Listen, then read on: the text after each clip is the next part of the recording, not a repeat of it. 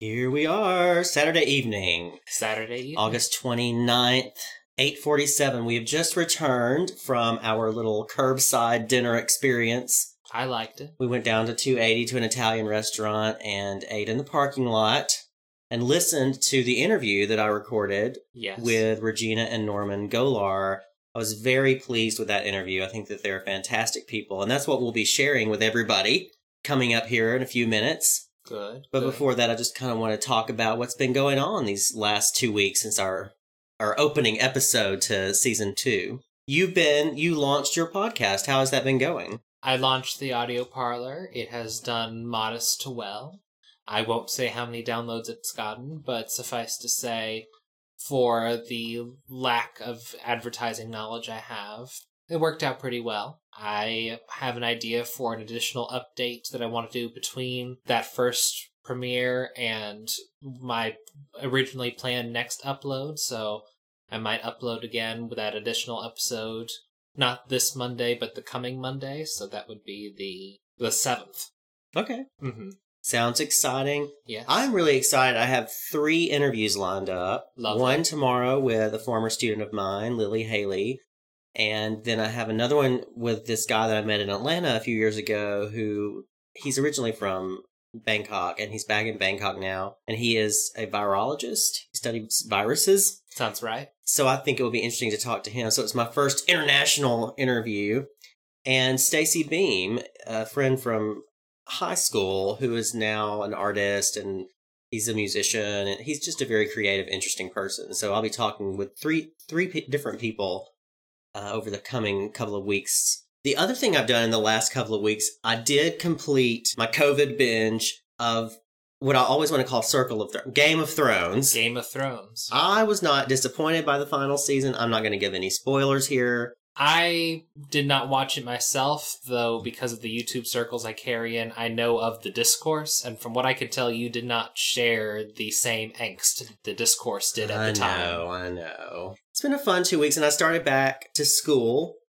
The classes seem to be a little bit, maybe enrollment's down a little bit at my college. I'm not really sure. But it is a different experience to start out with everybody online. And I did have my first Zoom session with one of my classes the other day, and there were about, there were over 30 people there, which is the largest number of people I've had in a Zoom class. Over the summer, like two or three people would show up. Well, it's fall. You've got all those eager freshmen who are That's just true. like, this is the way it is now. And that's one of the things that I talk about with Regina and Norman. We talk a good bit about teaching during the pandemic. And I think that that part of the conversation was really interesting and will be very interesting to a lot of the people I know who also teach because we all have our different approaches to how to do this, but we're all trying to figure it out. It's not the same as someone who's taught online for a long time, over a decade. Teaching right now online is not quite the same thing Right. because the students are coming at it with different expectations. It's And- a different population than you'd usually get. Right. So we talk about that some in the interview. Another thing that I really enjoy ta- in the interview that's coming up is the way Regina talks about the importance of language and what she brings up the concept of bidialectalism, which I have a hard time saying. I always teach my sh- my students.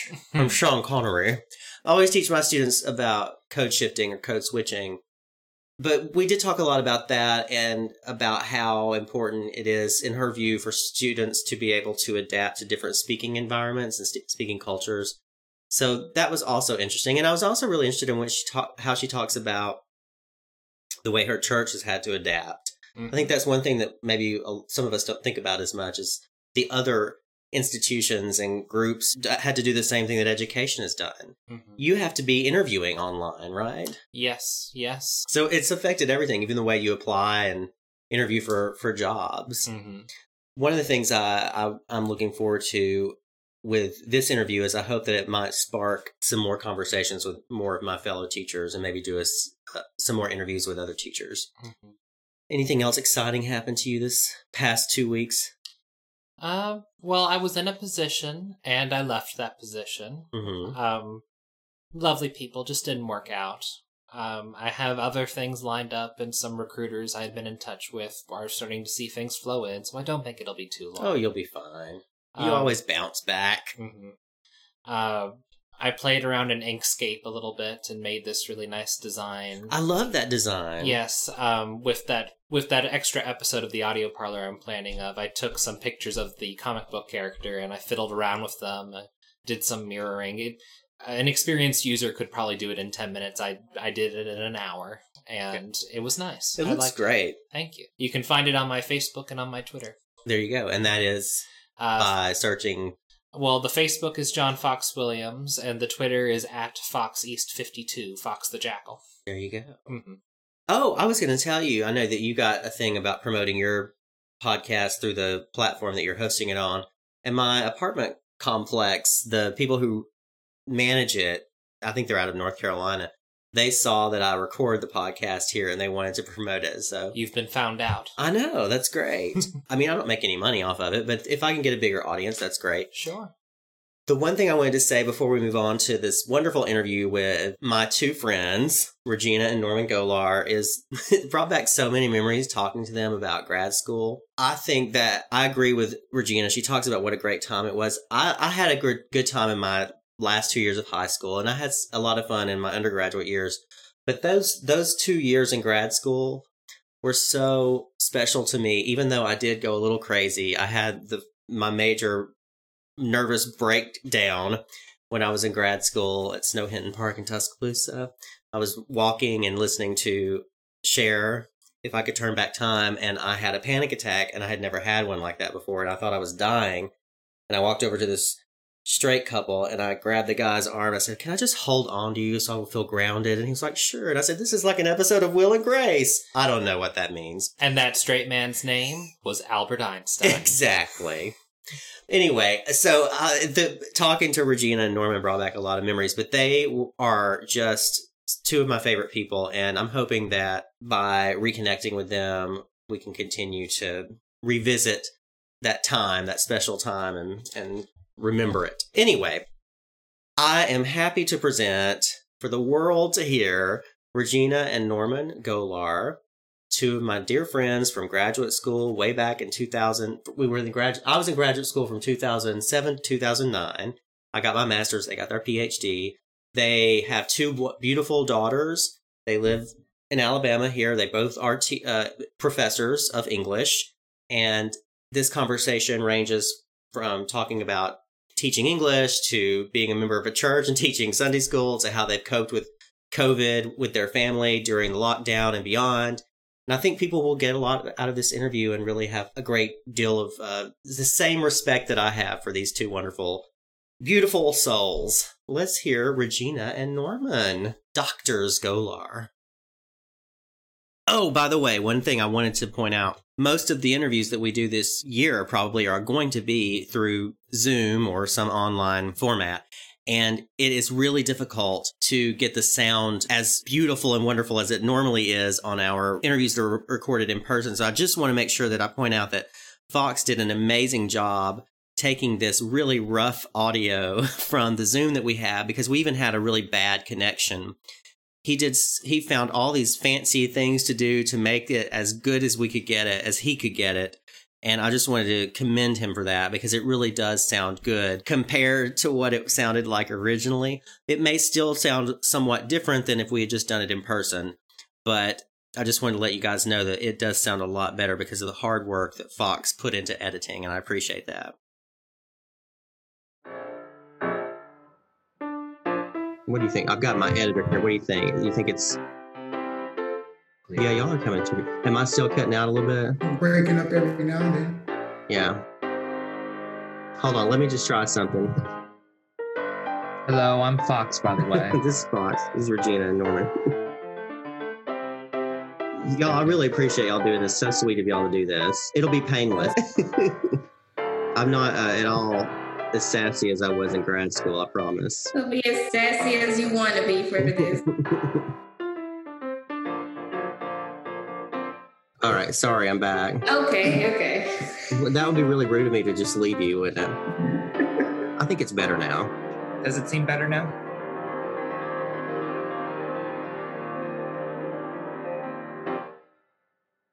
All right, well, let's get started. I am here with uh, doctors, Regina and Norman Golar. I know you guys from University of Alabama. We were there many years ago, over a decade ago. You guys were a little more advanced than I was. I got my master's, but um, I remember you just being such wonderful people, and I was curious about touching base with you and seeing how you're doing nowadays. And I know um, these are interesting times to be teachers.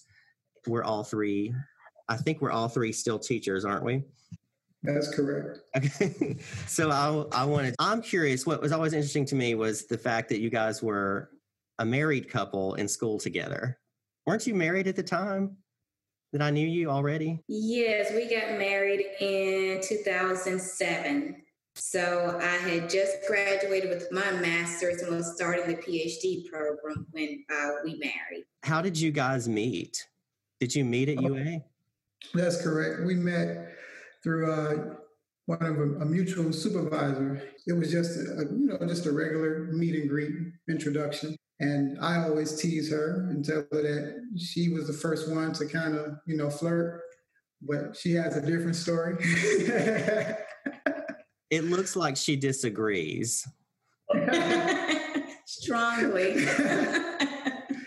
Did you both always kind of have an idea that you wanted to be professors or the, the field that you were in, that's what you wanted to do? Or were there other things that you tried first? I absolutely knew that I wanted to be a professor from the beginning. Um, and so for me, the answer is yes. I can't say the same. It, it wasn't until graduate school where I then, you know, had a passion to teach. So everything became the reality of, you know, teaching undergraduate students and helping them along their respective ways. And lo and behold, I found out that I loved it. And it was, you know, it was through grad school where I um, had that opportunity to, to get it, to really understand it.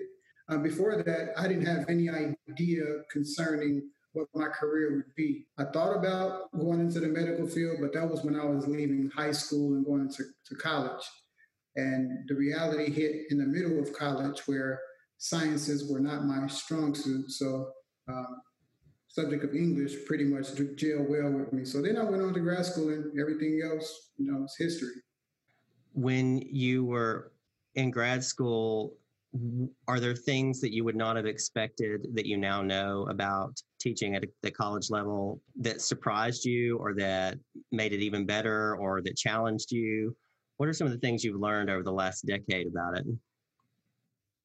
Well, uh, for me, I think uh, after teaching at, at three different institutions, I have learned that each institution has its own personality its own environment, its own culture. And as you go from institution to institution, you have to really be willing to adapt to the culture of that institution and the types of students that that particular institution draws. I couldn't agree more. Go ahead, Norman. And you know, with me, it was a sense of two institutions, grad school and then my current institution. And the, the biggest impact or the biggest influence for me had to deal with the support system. You know, when you think about the support system, those who have already been teaching at that particular institution where they can share a little wisdom with you, a lot of those opportunities allowed me to then get a feel for the type of students that I would encounter. And, you know, we can go through all of the theory that we read in books but the reality is when you are standing in front of a classroom and you have students who are um, bringing with them a lot of uh, baggage, I'll say baggage uh, for lack of a better word, uh, because that just, you know, it's a range between academic preparation to actual social um, challenges. And, you know, the books, they don't really tell you about that. Um, and so it's a matter of, you know, pretty much understanding the climate and the the culture of the students as well as you know um, trying to get an understanding about them and ways to best you know navigate through the course and through the material yeah i was kind of shocked when i got into teaching that I wasn't the one area I don't think I was as prepared as I should have been was teaching developmental. And I was surprised at how many of those classes I would have over the course of the last decade, more where I am now. I started at a military institution and I didn't have as many developmental classes, but I, I really have found that to be one of the biggest challenges for me because it's not just, it's like you just said, there are all those things that come along with that in terms of just being ready for college or not, or feeling like an imposter. I know a lot, that's a, a term that I've heard a lot, the imposter syndrome, where you have to help students realize they do belong there. So I, a lot of that I didn't feel prepared for. Do y'all have a lot of developmental English classes? Um, currently, no, I'm not teaching developmental. I taught developmental at two of my three institutions, and um, I agree with you. and and with with Norman here, the reality for me was realizing the gap that exists between all of that literature that we read, you know, all of those seminars that the three of us took together, and then what it actually feels like when you are in the classroom dealing with that particular population. And I remember one particular instance in which I just could not understand why my students could not understand subject verb agreement um, because I was just teaching my heart out. And then the day that I realized they could not understand subject verb agreement because they did not recognize nouns and verbs, mm-hmm. you learn that there are different le- levels of developmental English. And so um, currently, I'm not teaching developmental. You know, that could change any given semester. I have uh, taught developmental English quite consistently uh, for maybe the last five years. And a lot of what you pointed out and a lot of what uh, Regina has mentioned is so true. And to think about that imposter syndrome where students say, well, you know, I came here because, you know, my grandmother told me to come or my so and so told me to come. And I have to allow them to understand, well, there's a reason they wanted you to come. And uh, your your opportunity is now. And so let's let's get rid of this whole idea about, you know, English is not my strong suit. Let's get that out of the way. All we need to understand is we got to get you to practice more with it. And you know, we want to just focus on the curriculum, but we also have to touch them in other areas in terms of uh, email etiquette, um, in terms of how you present yourself day to day. Don't just you know roll out of the bed and come into classroom. Take the time to you know do something once you wake once you awaken. And so you know we have all of those little tidbits that we try to instill in them, uh, kind of molding them, helping them to be a better them. Um, and so you know the books don't really tell you that, and you may get you know the Mike Roses in the world who says, well, it's something more than just the curriculum that we're dealing with.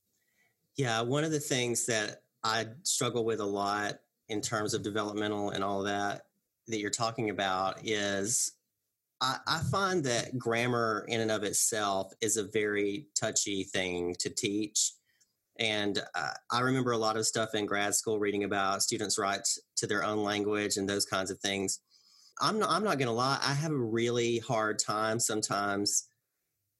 I talk about code switching a lot and code shifting, whatever you want to call it, helping students actually say something of importance and of interest. I think students need to know grammar, but sometimes I feel like they, it's just such a negative thing in their head that they, that's one of the things that makes them feel like they're not worthy of English because they have bad grammar or whatever. What do y'all think about that? I'm just rambling.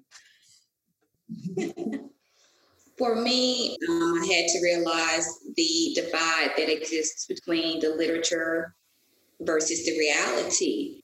That when I was hired as a professor and I would sit on search committees and interview people, that when the candidate left the room and we had discussion, that the committee members would discuss their language.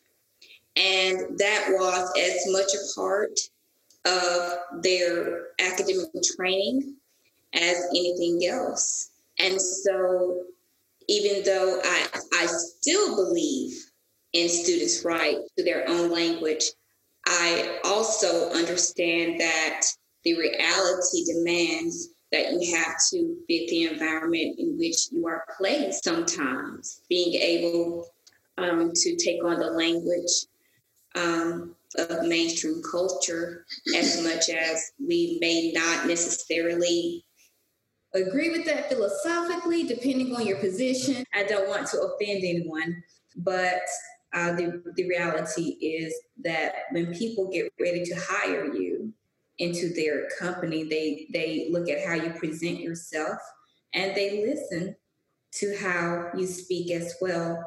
So again, um, I think that you, you mentioned code switching uh, or what we call bidialectalism.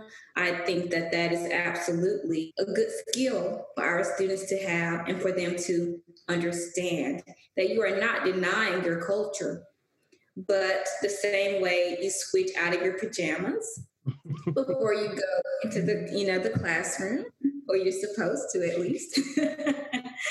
it's similar, you know, the way that you talk, you know, at Buffalo Phil's over some wings, you know, and a Pepsi may not be the way that you speak in an interview. And the reason I say that is because I'm a strong proponent of of strong economics, of, of finances. And and if mainstream culture, which has the finances that's going to help you to get a house, that's going to help you to put your children through college one day, if that is what it demands, then I don't believe that our students should allow something like language to keep them from being a homeowner. And of course, you know, there are other ways, you know, to do to get around those barriers, but everyone has not been called to be an entrepreneur. Some of us have to go through those chains in life. When I say chains, I don't mean bondage, I mean chains as in chains of command in order to to get those financial resources. That's a really strong argument, Regina. I, gosh, I have missed you guys. that's really that's a very compelling argument. Go ahead, Norman. I'm, I'm sure you had something else to add to that.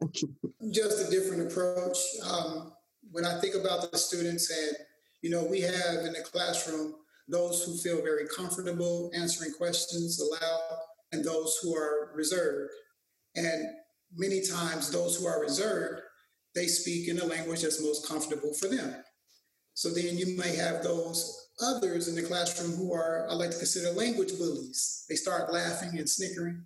But what I like to do is I like to empower that contribution from that student who didn't feel comfortable speaking in the first place. And so what I would do is I would say that's a, you know, I would confirm that that's a great uh, response to the question. And then I would show them different ways on how, if we were placed in a different setting, how that can be communicated. Um, you know, many times you do not want to shut down any student who has the courage to speak because we found out that many students do not feel comfortable reading aloud, yet alone speaking spontaneously on a question. And so I tried to harness uh, a little bit of their insecurity, but turn it around to make it uh, an empowering moment for them. So that way, guess what? Someone else in their classroom thought the same thing but did not have the courage to speak. So then when you hear my confirmation or affirmation of someone's response, now the whole classroom is buzzing, right? And, and you know, I do have those moments where when I sit with students, I have the opportunity to, you know, pretty much share with those students one-on-one in, in my office. And I would explain to them the differences between uh, the way you express it this way versus the way you express it another way. And many times they'll say, "Oh goodness, he's about to preach." But I, you know, I tell them, I say, "Look, you know, you know, my faith is strong in the Lord, so I'm going to reference some scriptures that's going to help you." And you know, I say, "Okay, I won't even go to scripture. I'll just tell you about certain individuals in the Bible." And I say, "You know, look at Moses. He was a, he was a stutterer, and and many times he did not feel comfortable having to speak to a large crowd." And I say, even though you may not be a stutterer, think about your stuttering as your insecurity about what language you are most comfortable using. Well, the only thing is you just haven't had enough practice in it. So let's start practicing what you would say versus the other way in which it can be communicated to a large, diverse crowd. And, and we go through that from time to time. And lo and behold, they leave the office and say, you know, thank you. And of course, when we're in the classroom, they revert back to their comfortable language. And then we just go again. And I say, guess what? It's all about practice. So, you know, a, a lot of what we do is kind of goes back to that first point I expressed. You know, we would like to focus on the curriculum, but we have moments where bidialectalism is in our face. And we have moments in which we can help educate our students to understand well, you understand you cannot go in to this interview talking this way. I want to make sure you have a, a, equal level playing field that will grant you the opportunity to make it to the next step in the interview process. So. I, I would love to have some sort of statewide symposium on these kinds of questions. I always wonder if it's harder. I, I know it's harder for people who are not in the same language community to have those conversations. I think probably even harder one on one.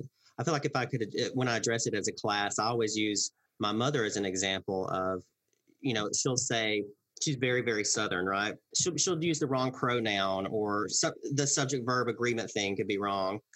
But no one thinks that she's stupid. I mean i don't. She's a very intelligent person. So i always use her as an example. I wonder uh, if we have more conversations as a discipline even uh, across cultures and across you know racial lines especially i think it might be important because I, I wonder how it complicates things if a white teacher is is talking to a black student about code shifting or code switching or, or bidialectalism. I can't say it, y'all. I'm not bi dialect. You're you're fine.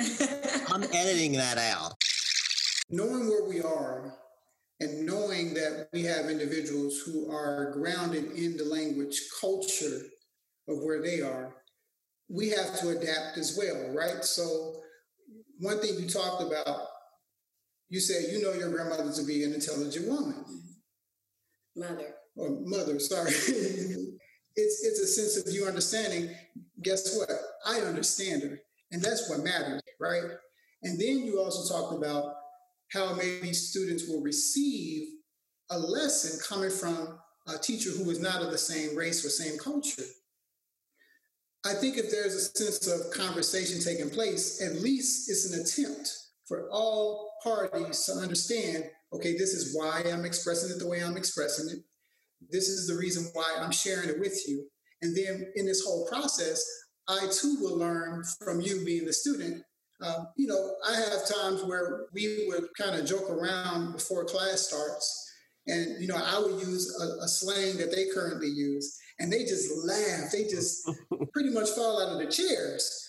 But what I'm doing is I'm trying to help them understand I'm human too. And I even tell stories of my upbringing where uh, a term that we would use had been used inappropriately. But I didn't dare try to correct the person who said it incorrectly because that was one of my elders. I just went along because I understood what she was trying to convey to me. And, you know, we have those moments where is this enough in terms of me being the person that I am, trying to convey a message to the people they are? Is this enough? And we just have to understand everyone comes from different cultures and environments, and we have to, you know, feel comfortable with not knowing and feel comfortable with wanting to know as long as within the same, you know, boundaries of what we're trying to cover in the classroom or even outside of the classroom. I love that. Feel comfortable with not knowing and feel comfortable with wanting to know. That's really, that's really powerful. So let me ask you this. I'm I'm shifting away from this just a little bit. Do y'all teach during the summer? Are you teaching any either of you teaching this summer? You are. How have you been able to shift to these fully online classes with students who nece- didn't necessarily sign up for online classes? Has it been what has been your experience? Uh, Regina? I was actually just talking to Norman about this yesterday. Um, Basically, I am thinking more and more these days about the theory survival of the fittest because even though he was nowhere near technology when he, you know, posited that theory, it seems to be applicable in so many settings right now. Restaurants are seeing this survival of the fittest going on. Businesses are in a competition of survival of the fittest. Um, colleges are currently in a competition of survival of the fittest. And this idea that only the strong survive. And I'm actually beginning to see this play out in the classroom that those who are able to adapt to their environment are the ones who are thriving, and those who are not willing to change gears, who are not willing to put in that extra time, who are not willing to watch the videos that I post because it doesn't matter how many videos I post um, teaching, if they don't watch the videos, then it does absolutely no good. And so, in this arena in which we are limited in what we can offer our students through no fault of our own, um, we don't get to decide what our institutions do on these different levels. So, I have to teach what I am assigned to teach, and I do the best that I can do. But the students who traditionally have never taken online classes and they are finding themselves flailing, well, all I can do is make myself available as much as possible. And I have some students who email me seriously every day. I know that I can expect an email from that student today because those students are going to do what is necessary to get that understanding, to get that level of comprehension. They are going to survive. The other students seem to say, Well, I don't understand, and then they give up.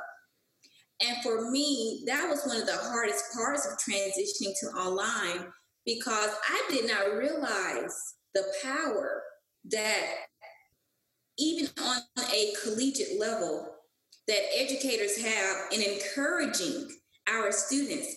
When we switched over in March, and I had good students who just dropped out, not because they didn't have technology. They emailed me to say, I don't have the drive to do this.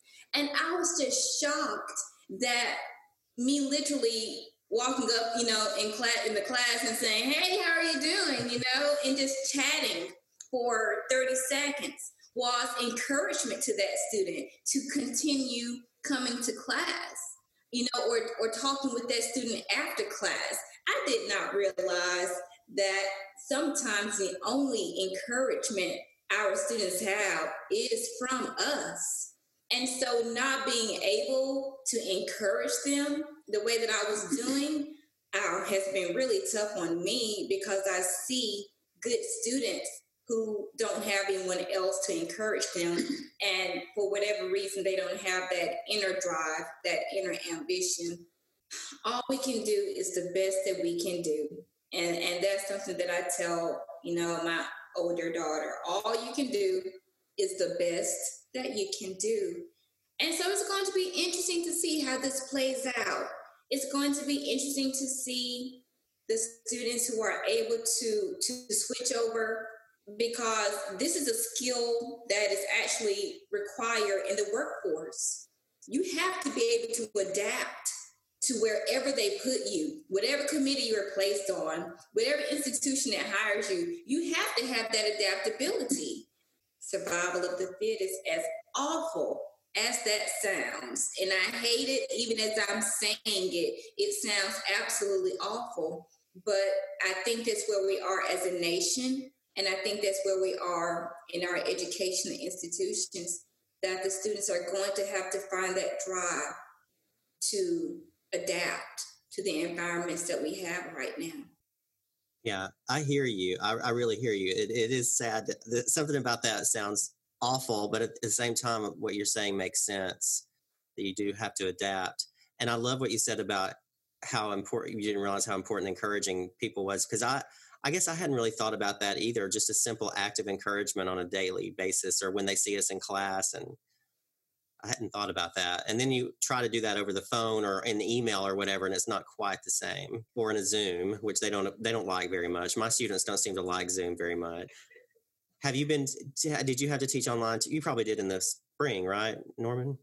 That's correct. And you know, my experience was a little different. I um, I wanted to hold on to some semblance of reality with the students be, because we're talking about you know the developmental course, and you know those students didn't expect to have online instruction, but I had to make sure that I you know did my part. As you know, Regina said, I have I have to do what I know is best and to the best of my own ability. And so what I did was I still held uh, virtual meetings at the times our class normally met. So just like in face to face online, students are late chiming in.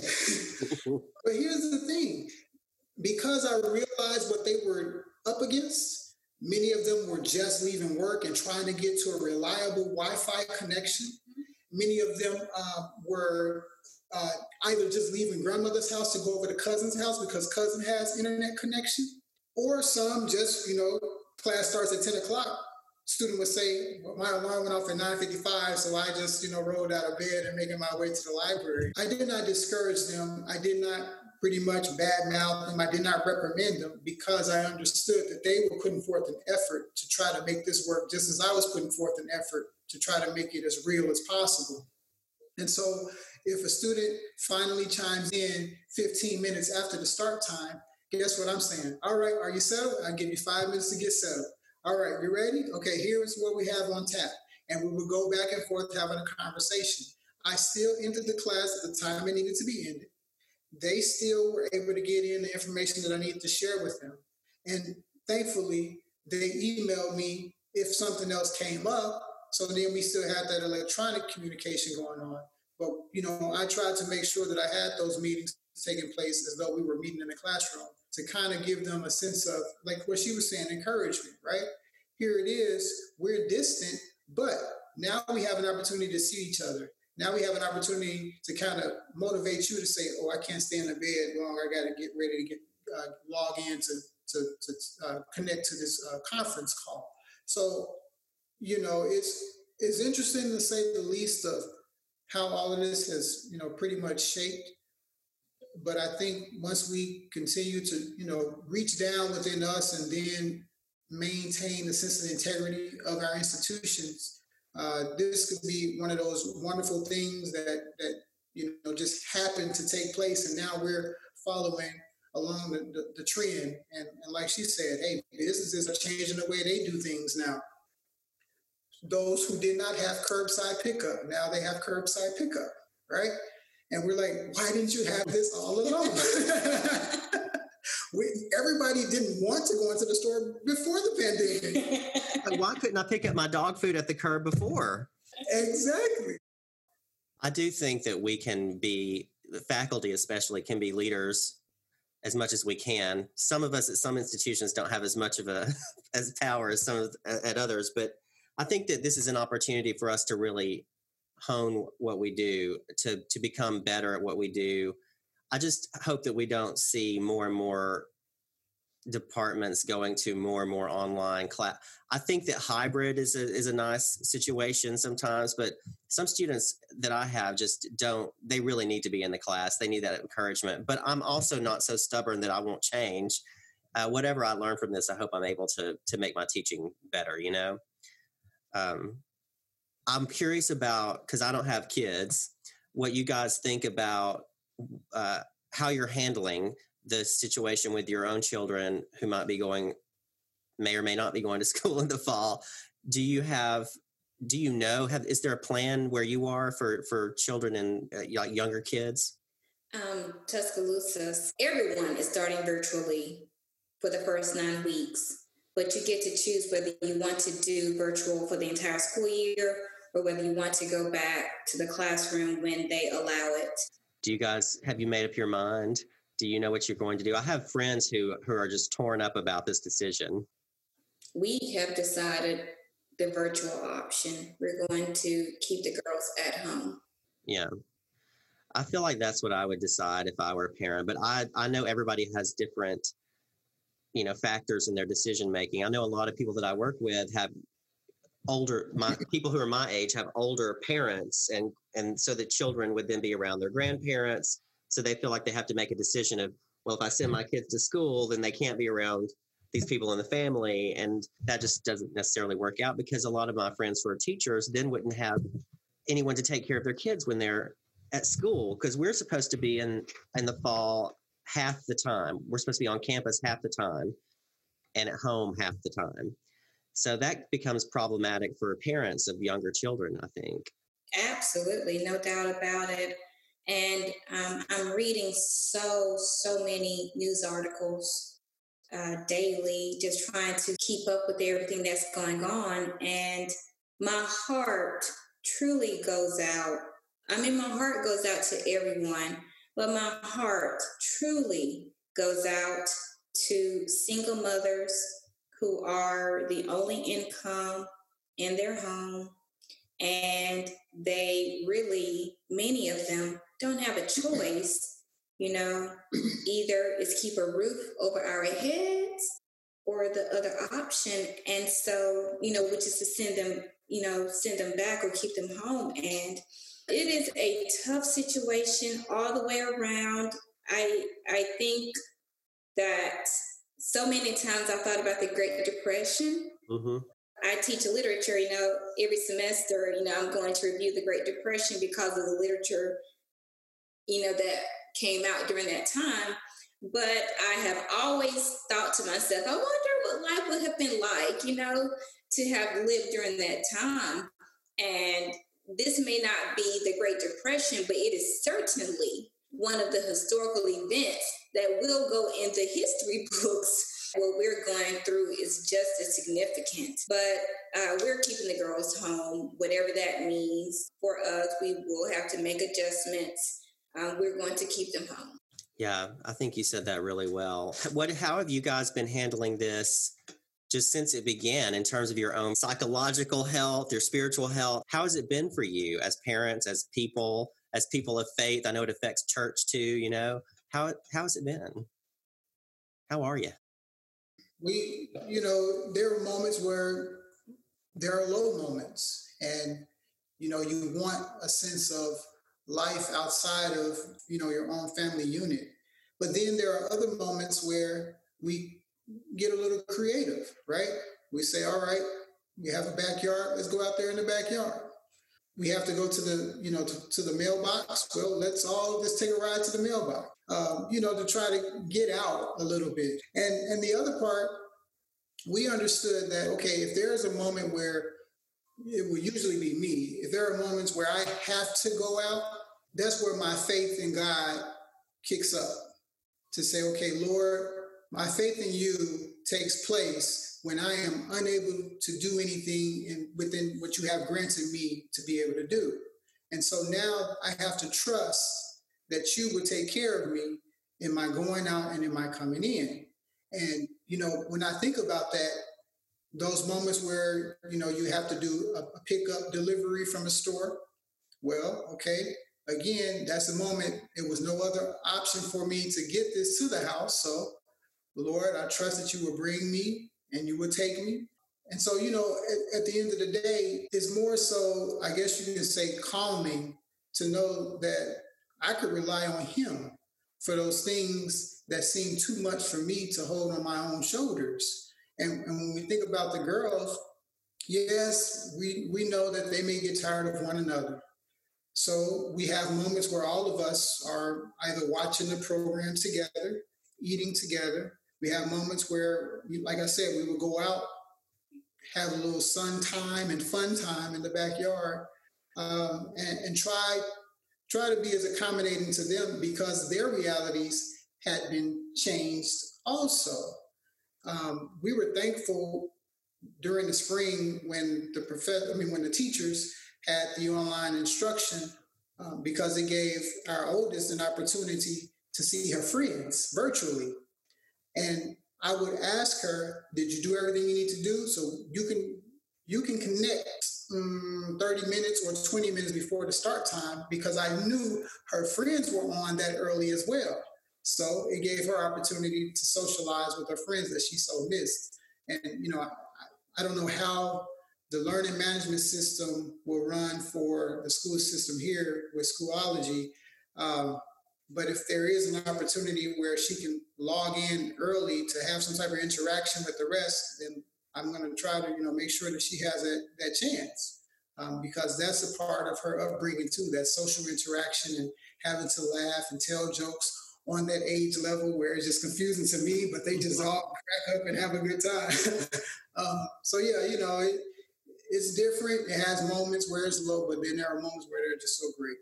And I would like to add that, um, in addition to what uh, my husband has said, that each girl, even, you know, each one had their meltdown moment. And it came um, at different times. And it was maybe about, I don't know, weeks into into the pandemic and we re- we took it seriously and we we literally locked down you know? We weren't at the stores you know we were not in the mall we locked down. And so i remember uh, each one having that meltdown moment you know that because even though we were all together you know the four of us it was still isolation from the world at large and it's one thing that we did for one of the girls uh, because we were not doing restaurants either.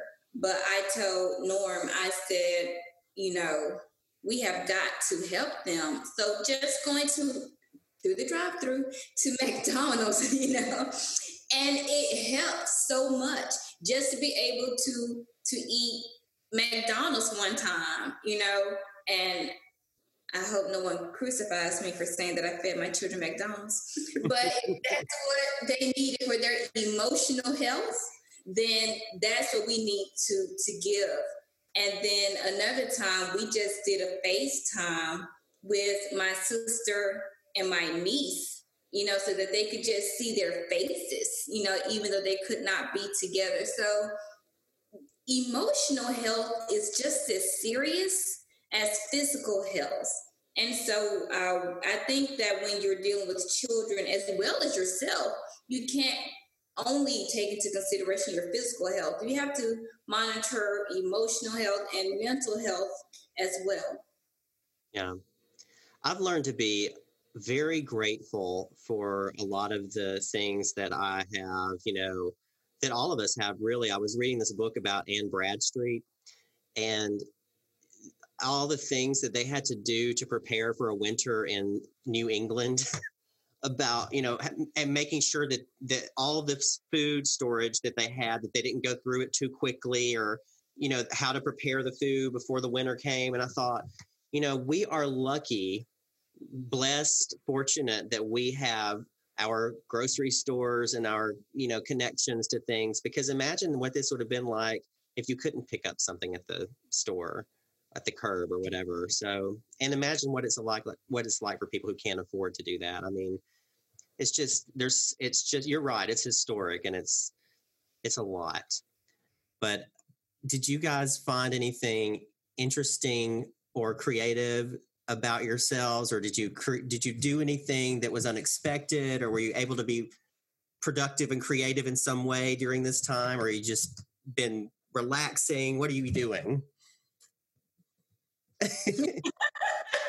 I, I, would say my inner chef came out more, and I, I found it, you know, pretty wonderful that she would watch cooking videos with me uh, because even before the pandemic, I would sit down and watch a cooking show just because, you know. and so now we're trying different things in the kitchen, you know. Um, didn't really think we could do so much with groceries until now. so yeah, you know, a lot of those things. I, I think for me that has been uh, pretty nice to, because I have always been the one who I always wanted to be home even before the pandemic, and I will always say, "Oh, you know, we have something in the kitchen," and she would be tired, and even though I would be tired, it was like, well, okay, let's go get something from, to eat from out, you know.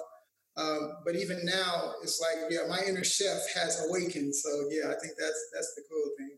That's awesome. I've started making biscuits a lot on Sunday mornings or pancakes. Or the dead of night. Or the dead of night. Fox is reminding me the other night I woke up because I saw somebody's recipe online about baking them in butter, like you would not just like this melted butter. It's just sitting in the bottom of the pan. You put the batter in there and just spread it out and cut it into nines and then just stick it in. You guys, come on, that's good.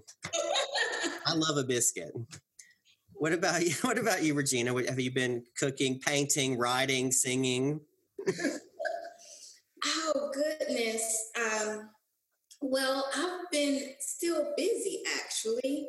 Um, because the summer semester, as you know, you know, you know, you're still trying to get in about the same amount of material. So, uh, been busy teaching, and then concerning my inner artist, um, I would love for her to come out, but I don't have time for her to come come out. But what I I did um, make sure that the girls were able to paint, so they have their easels, you know, and I let them go outside, so they're outside, you know, their little Picasso's out there, so it's great for them. Um, but I think really the biggest thing that I've had to do because not only um, the businesses going online and the uh, education institutions, but the churches as well. And so, uh, our church, which our church is long distance for us anyway, we commute to church. And so, um, the pastor of our church has been moving all of our services online, not just Sunday morning. So we actually not we were recruited to get our Sunday school online using Zoom.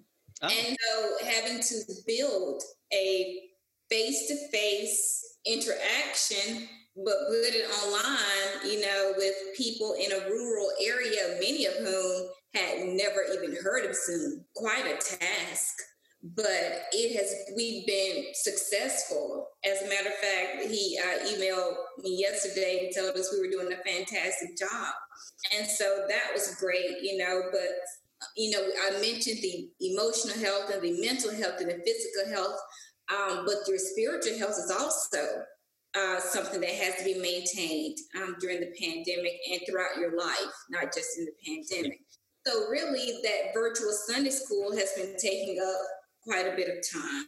Well, Fox is throwing me the message that our time is almost up. So I'm going to wrap everything up by saying again, thank you so much. This has been a, it's been great hearing from you. I think that you are two of the most wonderful people on the planet, and uh, you're just you're just very nice to have done this to come do my little podcast. This is my way of being a little creative when I don't when I'm not grading five thousand papers Right.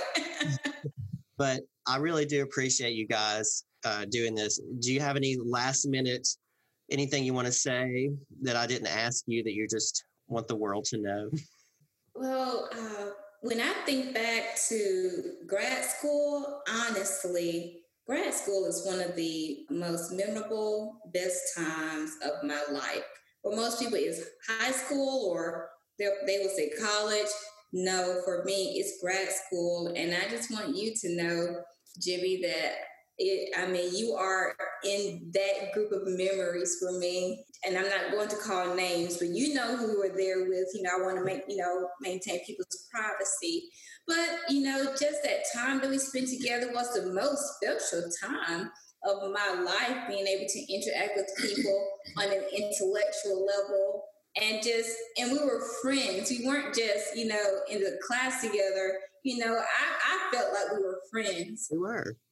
And so to see your face you know just be able to talk to you which you know as you were asking those questions i was thinking to myself well i want to know what he thinks you know about this He's about you. but